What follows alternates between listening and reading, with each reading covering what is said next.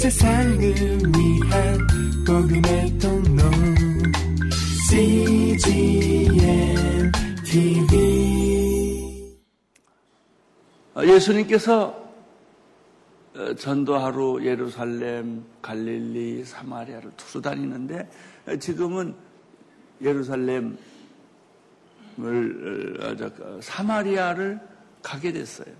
이 사마리아는 유대인들과는 아주 껄끄러운 관계입니다. 적대적 관계입니다. 서로 말을 안 합니다. 그래서 서로 같이 자리에 있지 않는 그런 관계인데 이 여자가 아, 예수님이 사마리아를 통과하게 되었습니다. 여기서 예수님이 너무 힘들어서 어, 우물가에 피 곤한 모습을 하고 쉬었어요. 여기서 먼저 발견할 게 있어요. 예수님도 피곤하셨다. 여러분 피곤한 거는 당연한 거예요. 여러분만 피곤하지 않으세요. 잠을 푹 자고 싶다든지 어, 일은 태산처럼 보이고 그래서 마음도 지치고 몸도 지칠 수 있는데 나는 예수님이 피곤하셨다는 말에 얼마나 기분이 좋은지 모르겠어요. 야, 예수님도 피곤하셨구나. 그래서 우물가에 이렇게 앉아 있다가 이 여자를 만난 거예요. 그것도 대낮에 12시에. 이 중동의 12시는요, 태양이 장렬합니다. 못 견딥니다. 그래서 사람들이 물을 길러 올 때는 다 저녁에 해 지고 나서 물을 길러 오는데 이 여자는 아무도 없는 대낮에 물을 길러 왔다고 그랬어요. 왜 물을 길러 왔을까요? 태양보다는 사람 태양이 차라리 장렬하는 태양에 몸을 노출시키는 것이 사람 만나는 것보다 더 좋으니까. 사람 만나기 싫으니까. 손가락질 받는 것이 싫으니까. 수근수근 되는 것이 싫으니까 이 여자는 아무도 없는 대낮에 우물가에 물길로 온 거예요. 그런데 가봤더니 한 남자가 피곤한 채 앉아 있는 것을 발견합니다. 이 여인이 물 들어 온 여인이 만난 예수는 한 남자에 불과했습니다. 유대인에 불과했습니다. 이 여자는 외로운 여자였습니다. 사람이 그립고 누구하고인가 이야기를 하고 싶은데 자기의 슬픈 과거 때문에 피해야만 하는 사람하고 얼굴을 마주댈 수 없는 그런 사람이었죠. 요한복음 4장 4절에서 6절에 보면은 눈으로 읽으세요. 자막에서도 읽으시고 4장 4절부터 6절까지 읽겠습니다. 갈릴리로 들어가려면 사마리아의 지방을 거쳐야만 했습니다. 그리하여 예수께서는 사마리아의 수가라는 마을로 들어갔습니다. 그것은 야곱의 옛날 야곱이 자기 아들 요셉에게 준 땅과 가까웠으며 야곱의 우물과 우물이 거기에 있었습니다. 여행으로 피곤해진 예수께서는 그 우물 곁에 앉으셨습니다. 그때가 낮 12시쯤 되었습니다. 예. 한 7절에 보면 계속해서 한 사마리아 여자가 나타납니다. 이름이 없습니다. 물길로 왔습니다. 사람을 피하는 사람이었습니다. 그런데 이 7절에 보면은 예수님이 의외로 남자와 여자 사이기 때문에 말 걸기도 어렵고 사마리아인이고 유대인이기 때문에 말이 더 어려운 상황이고 이분은 피곤해져 있었던 분인데 어, 예수님이 아주 또 생기가 돌아가지고 그 여자를 보자마자 어, 나에게 물 한 그릇을 주시겠습니까? 이렇게 말합니다. 자, 여러분 이거 잘 비교해 보세요. 니고데모는 니고데모가 예수를 찾아갔습니까? 예수님이 니고데모를 찾아갔습니다. 니고데모가 예수를 찾아왔습니다. 그리고 종교적인 영적인 질문을 합니다. 내가 어떻게 해야 영생을 얻을 수가 있겠습니까? 라고 질문을 합니다. 그런데 이 여자한테는 정반대. 예수님이 먼저 찾아가요. 이 여자는 예수에게 말 붙일 수 없는 여자예요. 가난하고, 천대받고, 수치스럽고, 부끄러운 과거를 가지고 있기 때문에 떳떳하게 얘기를 못하는 여자예요. 그런데 놀라운 것은 예수님이 그 여자한테 요청을 하는 거예요. 물 한 그릇 주시겠습니까? 그러니까 이 여자가 8절 9절에서 다음과 같이 말합니다. 당신은 유대인으로서 사마리아인 여자 나에게 물을 달라고 하십니까? 이 말은 무슨 뜻이냐면 깜짝 놀랐다는 거예요. 전혀 예기치 못한 일을 여자가 당한 거예요. 내가 또 무슨 수모를 당하려고.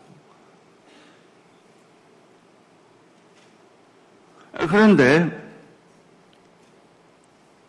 이, 이 낯선 남자가 여자에게 10절에서 물을 달라고 요청을 하고 어, 다음과 같이 질문을 합니다.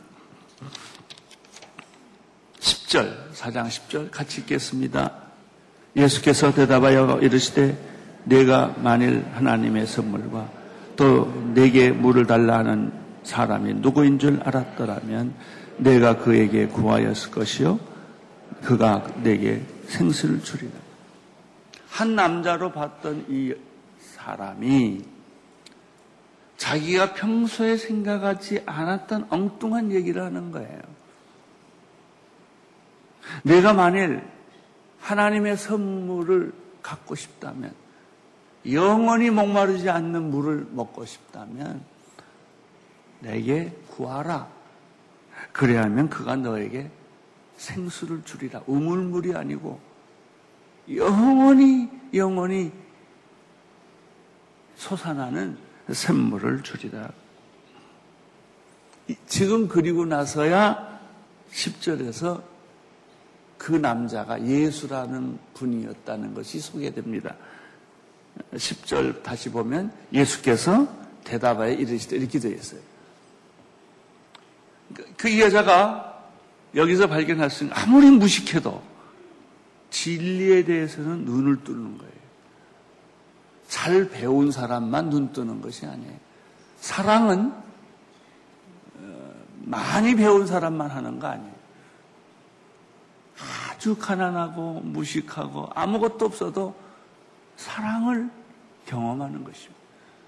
그런 것처럼 진리란, 영생이란, 거듭남이란 아무리 무식하고 못 배우고 가난하고 천대받고 소외된 사람이라 할지라도 진리 앞에서는 자기가 벌거벗습니다.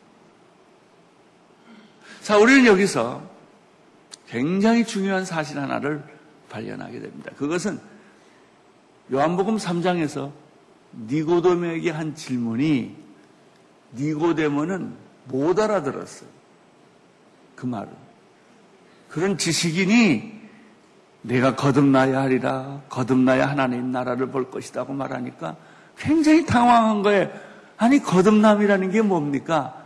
내가 어머니에게서 태어났는데, 그럼 이 나이에 또 어머니 뱃속에 들어갔다 다시 태어나야 합니까? 그러니까 예수님이 그래. 이스라엘 선생으로서 그것도 모르느냐. 바람이 불되 임의로 어디서 와서 어디로 모르는 것처럼. 근데 그것도 알 것 같기도 하고 선문답이에요. 불교의 고승들이 말하는 거 보면 알 것 같기도 하고 모를 것 같기도 하고 그러잖아요. 그런데 말이죠. 이 사장에 와서 소개하는 여자에게는 절대 어려운 말안 써요. 이분이 예수님이십니다. 그 수준에 맞는 대답을 하고 그 수준에 맞는 말을 하는 것이죠. 여러분 절대 두려워하지 마세요. 성경 어려운 책 안에 여러분의 수준에 맞게 말하게 되어 있어요. 내가 하나님의 선물을 받고 싶다면, 영원히 목마르지 않는 샘물을 받고 싶다면, 나에게 구하라. 그러니까 이 여자가 한 남자에서 한 단계 눈을 더 뜬 거예요. 신앙이란 눈 뜨는 거예요. 한 단계, 한 단계. 처음에는 어찌 우리가 예수님을 하나님의 아들 예수 그리스도 메시아로 믿겠습니까? 거기까지 가려면 내가 깨져도 12번 깨져야 돼요. 야, 그렇게 눈에 안, 안 보이고 안 뜨이고 어, 깨달아지지는 않습니다. 근데 예수님은 이 여자에게 예, 자기를 소개합니다.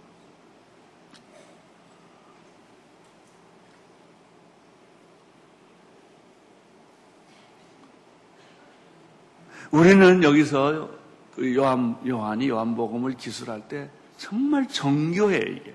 굉장히 정교하고, 어, 아주 그 계산적으로 비교를 했어요. 이 니고데모와 어, 사마리아의 여인.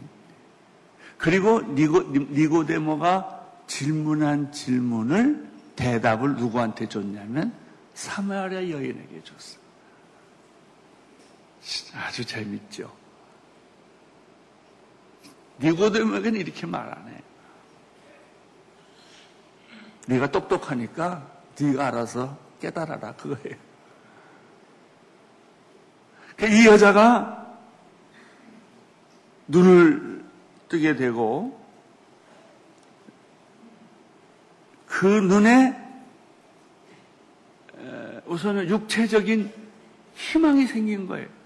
아니 하나님의 선물도 주신댄다. 또 영원히 목마르지 않는 물을 주신댄다. 이렇게 말하니까 놀란 거예요. 우리는 이전에 여기서 하나 배우는 것이 있어요. 예수님은 사람에 따라, 수준에 따라, 형편에 따라 접촉하는 방법이 다르다. 어, 우리는 늘 우리의 수준으로 얘기하고 우리의 수준으로 말을 하죠. 그래서 어떤 때는요, 우리 말을 듣고 상처받는 사람 많아요. 옷 입는 것 보고도 상처 입는 사람 많고, 아주 세트로 확 입는 사람하고, 그러지 못한 사람들은 우선 기가 죽어요. 그래서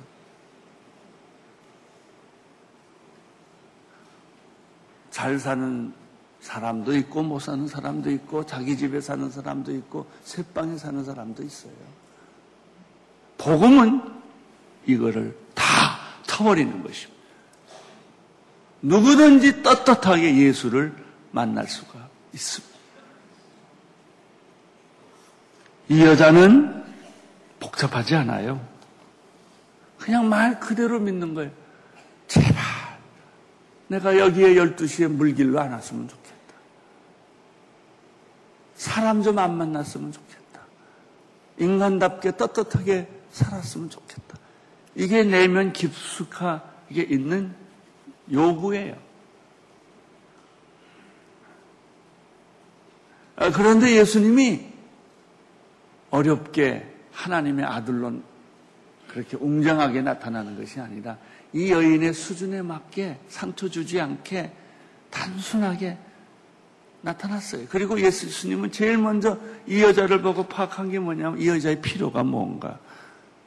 지금 우리가 대화가 안 되는 건요. 상대방의 필요를 모르고 내 필요만 말하기 때문에 그래. 상대방의 얘기는 안 듣고 내 얘기만 계속 하니까 그 사람을 하품하고 졸 수밖에 없는 거예요. 저런 얘기를 나한테 왜 하나? 여러분 언제나 남편과 아내 사이도 그렇고요. 부모와 자식 사이도 그렇고요. 그 사람의 필요가 뭔가를 봐줘야 돼. 지금 이 여자가 왜 우나? 왜 슬퍼하나? 왜 우울증에 빠졌나? 이 남자 왜 저렇게 기가 없나? 필요를 못 찾아서 그 사람이 원하는 것을 발견하지 못했기 때문에. 이것이 예수 믿는 사람의 기본적인 태도예요. 내 이웃과 주변에 있는 사람의 필요를 발견하는 것이죠.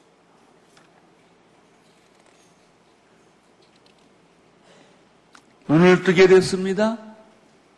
사마리아인을 우습게 보는, 천민으로 보는 유대인 한 남자라는 데서 이 여자는 눈을 떴어요. 어? 그게 아닌데? 영원히 목마르지 않는 샘물을 주신다는데? 그렇다면 이분은 우리의 조상이 먹고 지금까지 살아왔던 야곱의 우물을 만들었던 야곱보다 더 큰 사람인가?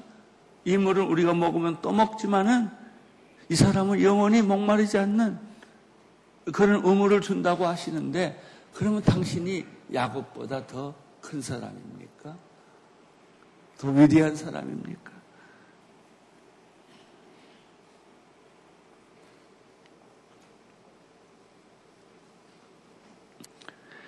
이렇게 생각하는 순간에 이 여자의 영혼은 생기가 돌기 시작을 했어요. 11절, 11절 시작. 여인이 예수께 말했습니다. 선생님, 선생님에게는 두레박도 없고 우물 이 데서 선생님께서는 어디서 생수를 구한다는 말입니까? 12절. 선생님이 우리 조상 야곱보다 더 크신 분입니다. 야곱은 우리에게 이 우물을 주었고 그와 그의 아들과 가족들이 다 여기서 물을 마시지 않았습니까? 톨스토이가 쓴 성경이 있어요. 그러니까 성경을 쉽게 다시 summarize 또는 요약해서 만든 성경이에요. 거기 보면 좋은 말만 어려운 말은 다 빼고 오른뺨 치면 왼뺨을 돌려대라. 어, 작은 길, 넓은 길로 가지 말고 작은 길을 가라. 친구를 위하여 목숨을 버리면 이에 있어서 큰 사랑이 옵니다. 이제 이런 말만 골라서 이제 했죠. 그러나 그 요약된 성경에도 메시아가 보이지만은 진짜 메시아는 톨스토의 성경이 아니라 이 성경을 읽어야 돼요. 그래야 진짜를 만나요. 이 여자가 처음에는 물길로 갔다가 한 남자를 만났다가 그 사람 얘기를 들어보니까 우리가 대대로 여기서 가축도 사람도 물 먹고 왔던 이 물보다 그러면 당신이 더 큰 사람입니까? 라고 예수에 대해서 생각이 변한 거예요. 사랑하는 성도 여러분, 교회 10년 나와봐야 예수 모르면 아무것도 아니에요. 그 자리만 채우는 거예요. 예수에 대해서 눈을 떠야 돼요. 예수님에 대해서 눈을 뜰 때 자기 인생이 달라지고 생기가 생기고 목적이 생기고 희망이 생기고 태도가 달라지고 변하는 거예요. 우리가 말이죠 설교 듣는다는 것은 아유 또 설교하네 그러잖아요. 잔소리한다 그 말이에요. 도덕적인 말 한다. 착하게 살아야 합니다. 거짓말 안 해야 됩니다. 아, 그게 무슨 복음이에요? 도덕적으로, 윤리적으로 이러면 안 됩니다. 그게 설교가 아니에요. 그건 잔소리지. 부모로부터 계속 들었던 잔소리지. 복음은 예수 얘기 듣는 거예요. 윤리적, 도덕적 교훈이 나를 변화시키는 것이 아니에요. 예수님이 나를 변화시키는 거예요. 따라서 우리가 예수님에 대해서 자꾸 눈을 떠야 돼요. 왜냐하면 나중에 예수님은 하나님이시기 때문에 예수가 하나님이라는 사실까지 가야 돼요. 그래야 예수님이 동정녀 마리아에서 태어나시고 무리를 걸으시고 문둥병자를 고치시고 죽은 자를 살리시고 귀신을 쫓아다녔다는 말 보리떡 다섯 개와 물고기 두 마리로 오천 명을 먹이고도 남았다는 얘기가 피부로 생생하게 들어오는 거예요. 그걸 모르면 우리가 어떤 고난이 와도 어떤 위기가 와도 암에 걸려도 죽을 병을 걸려도 걱정하지 않는 거예요. 그 예수를 만나면 근데 교회 오래 다닌 사람들 중에 예수 못 만난 사람은요 사업이 망해도 얼굴을 그냥 온통 찌그리고 세상의 고뇌는 다 짊어지고 그렇게 살아요.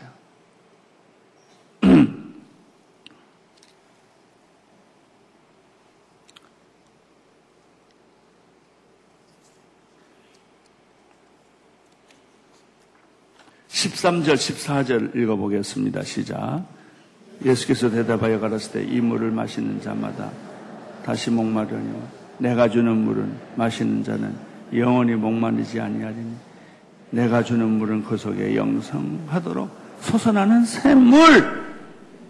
여러분 믿음이라는 것은 영원히 솟아나는 샘물을 먹는 거예요. 그거를 알아야 돼요. 죽을 때도 두려워하지 않아요. 사랑하는 사람이 내 곁을 떠나도 외롭지 않아요. 인생의 최대 숙제는 외로움 아니에요. 차리 채플에 관한 영화를 하나 보니까 옛날 거죠. 그렇게 남의 박, 남, 사람들은 웃기지만 집에 가면 우울하다는 부인도 웃기지 않고. 그게 인생이에요. 다 우리는 소갈이하고 있고요. 외로워하고 있고요. 고민하고 있는 거예요. 근데 예수님이 영원히 목마르지 않는 샘물. 이게 행복이에요. 이게 구원이에요. 이게 거듭남이에요. 니고돔에게 대답 안 했던 것을 이 여자에게 예수님이 하시는 거예요. 이 순간 이 여자는 사물이 정지하는 걸 느꼈어. 자기가 물길로 온 것도 지금 야곱의 문 앞에서 어떤 한 남자와 오해받을 수도 있음에도 불구하고 이야기하는 것도 다 잊어버렸어요. 이 여자가 순식간에 온 사물은 정지하고 이 여자 앞에는 예수님만 보인 거예요. 어? 당신이 영원히 목마르지 않는 샘물을 주신다니요? 그게 사실입니까? 믿을 수 없어요. 내가 인생을 얼마나 속아 살아왔는데 믿을 수 없어. 이게 이제 이, 이 여자의 마음이에요. 15절 이 여자가 절규하기 시작합니다. 시작.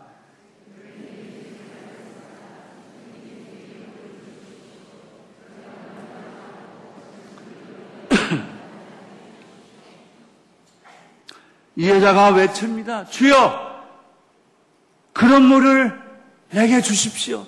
나는 사실은 이 물 들어 왔지만 내가 원하는 것은 다시 이 물 들어 오지 않게, 난 12시에 물 들어 오지 않게, 사람 만나지 않게, 내 수치감과 상처를 다시 확인하지 않게, 나에게 그런 물이 있다면 가짜라도 좋으니 주십시오.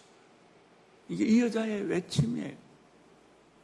여러분, 이 구원이라고 하는 것은 이 외침이 필요해요. 나는 예수님이 필요해요. 나는 그러나 확신할 수는 없어요. 당신이 부활했다든지 기적을 베풀었다든지 그런 것들은 사실이 아닐지 모르지만 사실이 있으면 좋겠어요. 이것이 영혼의 절규. 자살 직장까지 간 사람들이 얼마나 영혼이 외로웠겠어요. 절규. 이런 물을 주십시오. 그러니까 참 자기가 물 들어온 거나 이 뭐 자기 삶이나 이 환경이 어려운 것들은 다 지금은 스톱해 버린 그리고 예수의 말이 자기 귀에 쏙 들어온 거예요. 이 말은 무슨 말이냐? 내 인생은 목마르고 나는 어디에 나타날 수 없는 수치를 가진 사람인데 이것을 해결해 달라는 것이고 예수님은 이 여자가 필요한 게 뭐냐? 영원히 목마르지 않는 외로움이 없는 삶. 이 여자가 필요한 것은 뭐냐? 수치심과 거절감과 사람을 떳떳하게 만나는 자존감을 잃어버린 것. 이런 데서 해방받는 것입니다.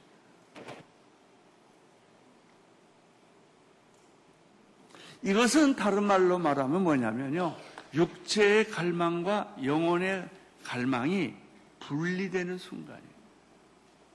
어, 우리들이 신앙생활 하면서도 깊이 예수에게 못 들어가는 것은 육체의 갈등과 영혼의 갈등이 섞여져 있기 때문에. 사실 내가 원하는 걸 내가 뭐, 뭘 원하는지 내가 몰라요. 그냥 배고픈 사람은 밥 먹고 싶고 목마른 사람은 먹고 싶고 없는 사람은 갖고 싶은 정도죠. 근데 이 여자는 이런 육체적인 필요에서부터 이제 한 단계 더 높이 올라가서 영혼의 요구를 발견한 거예요. 이 사람 무식한 사람이에요. 사람하고 말 안 하는 사람이 교육받지 못한 사람이 그래도 이 여자는 이걸 아는 거예요. 육체의 갈등과 영혼의 갈등이 지금 막 찢어지려고 하는 것을 발견한 것이죠. 그때 예수님께서 이 여자에게 해답을 줍니다. 세 가지였습니다. 첫째는 내가 영원히 목마르지 않는 샘물, 다시는 물을 기르러 올 필요가 없는 그 목마름에서부터 해방받는 길은 세 가지가 있다. 첫째는 회개다. 여러분, 여러분의 인생에 있어서 정말 회개하지 않고 예수님 없습니다. 못 만납니다. 이 교회 다니는 거 다 쇼예요. 자기 만족이에요.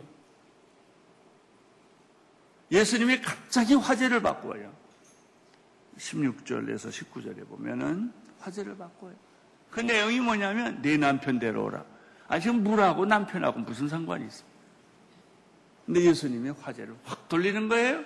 내 남편 데려와라. 그러니까 여자가 말했어요. 난 남편이 없습니다. 그 말이 옳도다. 너는 원래 남편이 다섯이 있었는데 그러니까 다섯 남자를 거친 거예요. 이 여자하고도 살아보고, 이 남자하고도 살아보고, 저 남자하고 살아봐도 인생이 만족이 없고, 속, 속고, 늘 매맞고, 쫓겨다니고, 야단 맞고, 이랬던 거예요. 그러니까 또 그 남자하고 헤어지고. 또 왕자 같은, 왕자가 하나 같은 남자가 나타나면 희망이 있을까 하고 또 결혼해보면 아무것도 아니고. 그리고 지금 내가 살고 있는 남자도 네 남편이 아니다. 그러니까 이 여자가 더 놀란 거예요. 예수 믿는 것은 놀람의 연속이에요. 놀란 거예요.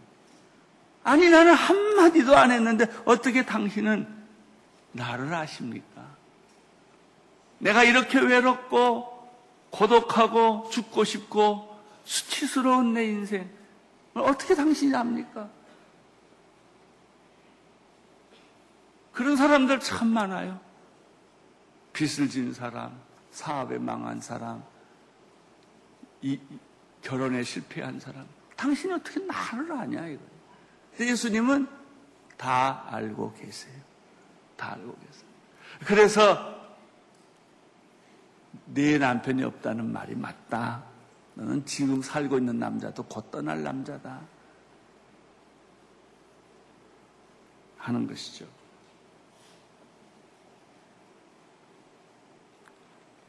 그러니까 이제 이 여자가 이 예수님하고 얘기하다 또 눈이 한번 또 뜬 거예요.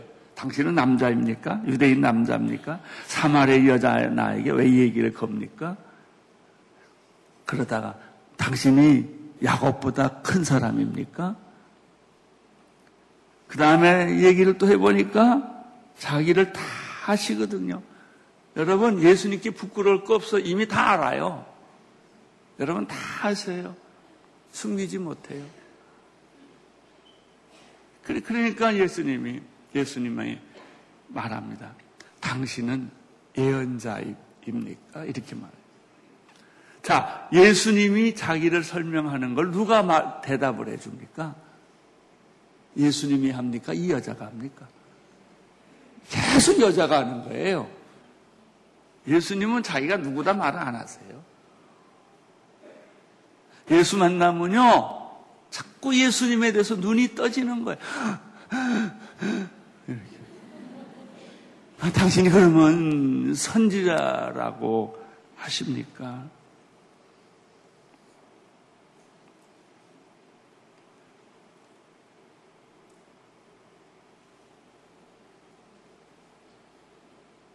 그런데 그러면서 여자가 말합니다. 이제 이 여자가 막 영적인 성장이 급속도로 일어나는 거죠. 우리 조상들은 말하기를 예루살렘에서 예배하라고 하는데 어, 또 종교적인 사람들은 뭐 사마리아에서 예배 뭐가 먼저죠? 그런 얘기를 해요. 첫째, 회개를 해야 예수가 보여요. 여러분의 죄를 인정해야 예수가 보여요. 두 번째, 예수가 보이면 두 번째 보이는 게 예배예요. 그러니까 예배 드린다는 것은 예수님을 만나는 결정적인 사건이에요. 자기가 죄인이라는 사실을 깨닫고 이 여자가 우리가 예루살렘에서 예배 드려야 됩니까? 사마리아에서 예배 드립니까? 예배에 대한 질문을 해요. 예루살렘 이 산도 말고 저 산도 아니다. 너희가 진정으로 예배할 때가 온다. 메시아를 발견하면 예수를 발견하면 예배를 드린다. 예배는 쇼가 아니에요. 화려한 무대 장치를 만들고 좋은 노래를 하는 것만으로는 예배가 아니에요. 메시아를 발견하는 게 예배예요. 회개를 하는 것이 예배예요. 화장 다 지워지고 속눈썹까지도 다 지워지고 눈물이 펑펑 쏟고 콧물을 흘리고 그리고 내가 메시아를 만나는 것. 그것이 신앙이에요. 그래서 이 여자가 말해요.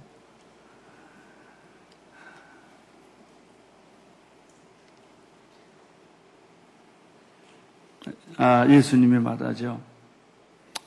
요한복음 4장 20절에서 23절. 시작. 우리 조상들은 이 산에서 예배를 드렸는데 당신네 유대 사람들은 예배를 예루살렘에서만 드려야 한다고. 예수께서 여인에게 말씀하셨습니다. 여인아, 나를 믿어라. 이제 이, 이 신도 아니고 예루살렘에 더 아닌 곳에서 아버지께 예배할 때가 온다. 여러분이 설교 듣기 전에 예배 드리기 전에 먼저 와서 집에서 가방 챙기고 옷 세수하고 모욕하고 교회로 와서 이제 진짜 하나님 앞에 월십을 드려야 돼. 설교 얼마나 잘하나 듣는 건 예배가 아니에요. 찬양 얼마나 잘하나 하는 것은 예배가 아니에요. 진정한 예배는 회개하고 예수님을 바라보고 그분을 찬양하는 주님이 나를 버리시면 내가 어디 가오리까? 주여 천부의 의지 없어서 손 들고 나가. 돌아온 탕자를 받아주십시오. 이제 내가 당신 앞에 예배를 드립니다. 이 말을 듣고 이 여자가 또 생각이 바뀌었어요.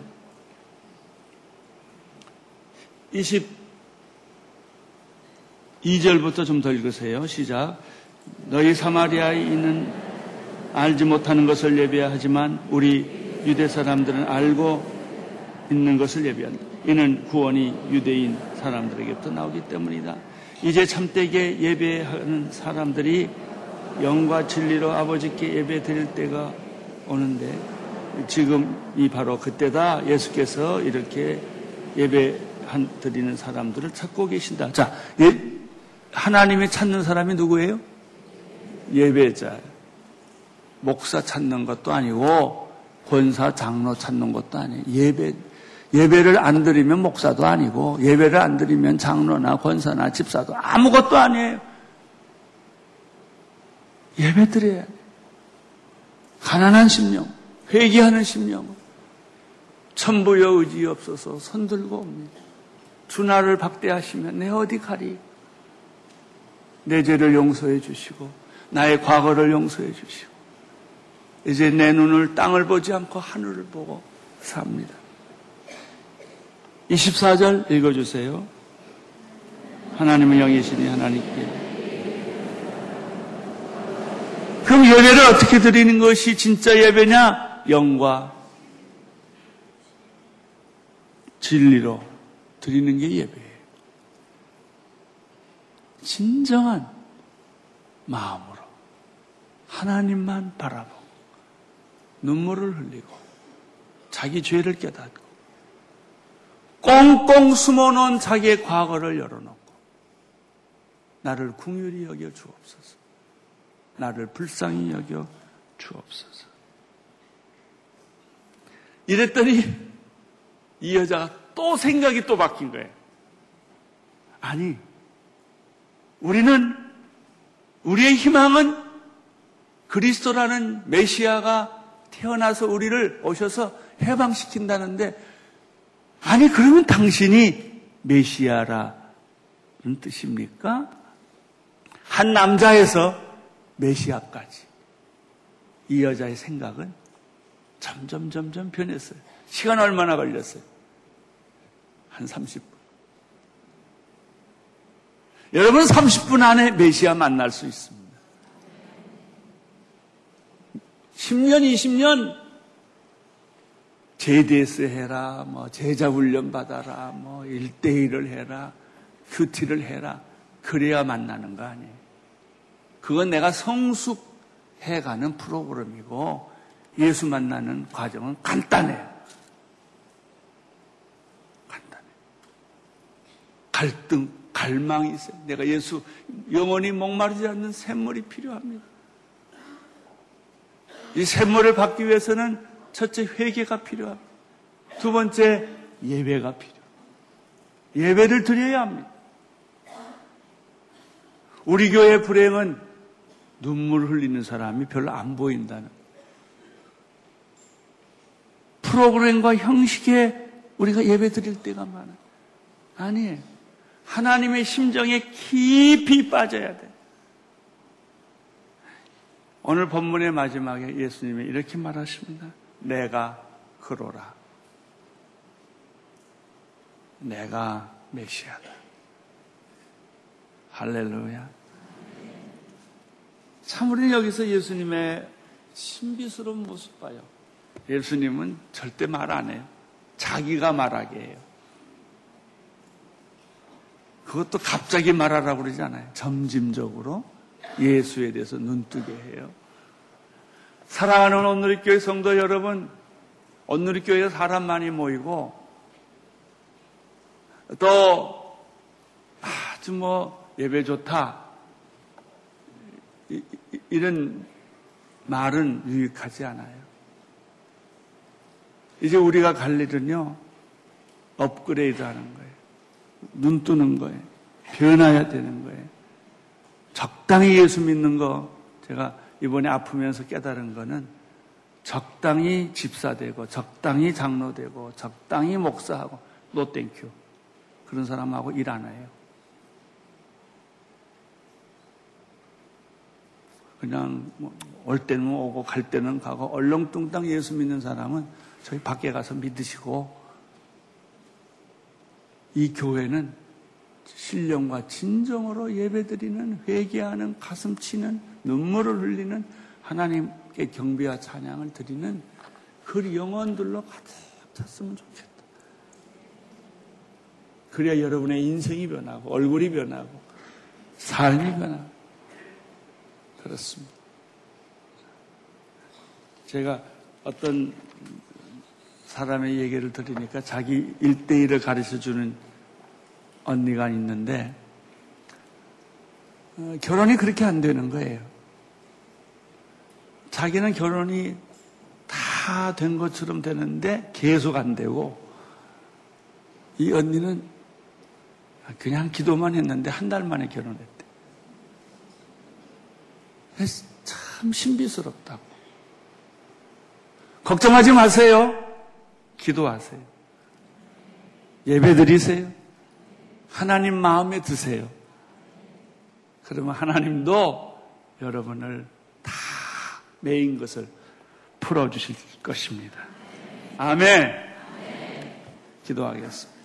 하나님 아버지, 오늘 성도들이 수가상에 불쌍한 여인처럼 예수 만나 춤추고 기뻐하고 소리 지르고 동네로 뛰어들어가서 그런 감동적인 삶을 살게 하여 주옵소서.